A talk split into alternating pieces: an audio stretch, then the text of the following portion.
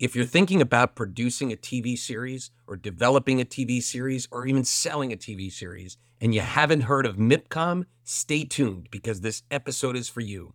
Also for filmmakers, MIPCOM is a market that you can sell films, especially films that are not made for huge theatrical releases and are better for TV and VOD. Hi, filmmakers. I'm Tom Malloy, packing my bags for MIPCOM, which is in Cannes, France. It's the global market for TV and media professionals. And I'd like to welcome you to another exciting episode of the Filmmaking Stuff podcast, where we share tips and tactics so you can take action and make a movie now. So let's start with this. What is MIPCOM? Okay, MIPCOM is an event. Uh, I believe the parent company is called Reed MIDEM, and they have a, another event that's called MIP TV that takes place in April. Both of them are in Cannes, France, the same place where the film festival takes place, and in the same actual general vicinity, especially the Palais, um, which is the where the Cannes Film Market, the Marché de Film, takes place during the Cannes Film Festival. So the MIP TV and MIPCOM take place at the Palais. MIPCOM is the bigger one of the two, of MIPCOM and MIP TV. And it's also important to note these are only three day markets. Actually, MIPCOM is four days total and a lot of people leave by the fourth day and mipcom is or mip tv is three days.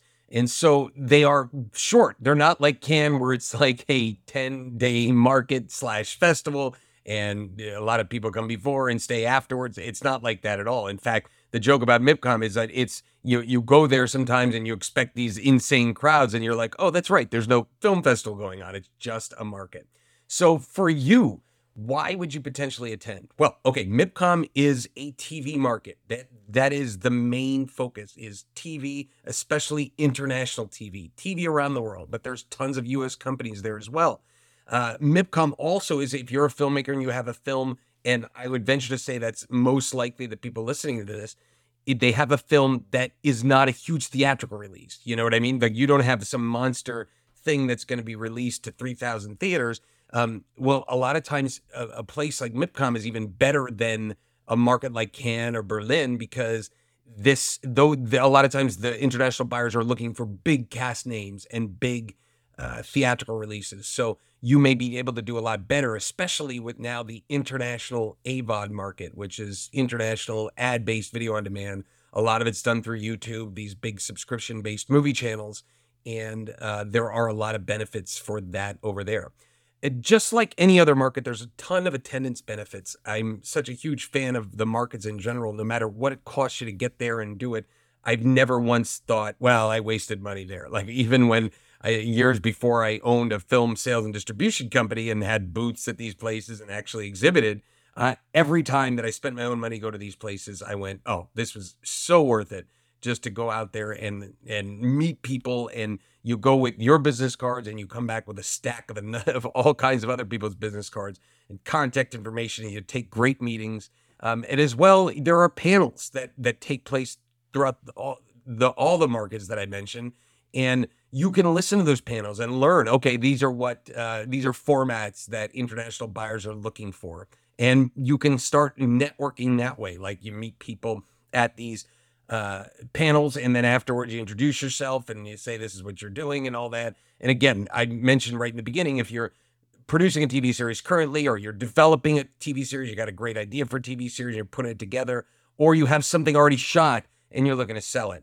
I don't think there's a better place than MIPCOM. Um, and then besides all of those things that I mentioned, there's parties at night and people have mixers and there's bars that you can hang out with and talk to people. And the best part about being in a, a, place like this, in a place like Cannes, is that everybody's there for the same reason. Like that Cannes is very much an event city that has events all through the year. And when that event, whatever event is taking place, the people there are for that event, right? So they're going to be, you go to any bar and there's going to be people there with MIPCOM badges on it and you can network and share your story and you get their story and see how you can synergize.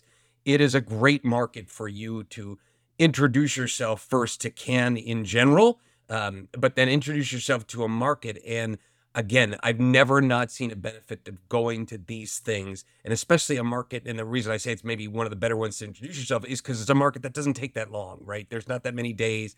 It's three days in and out, uh, you know, three and a half days in and out, and you can make a ton of connections, learn a lot, and potentially sell your product.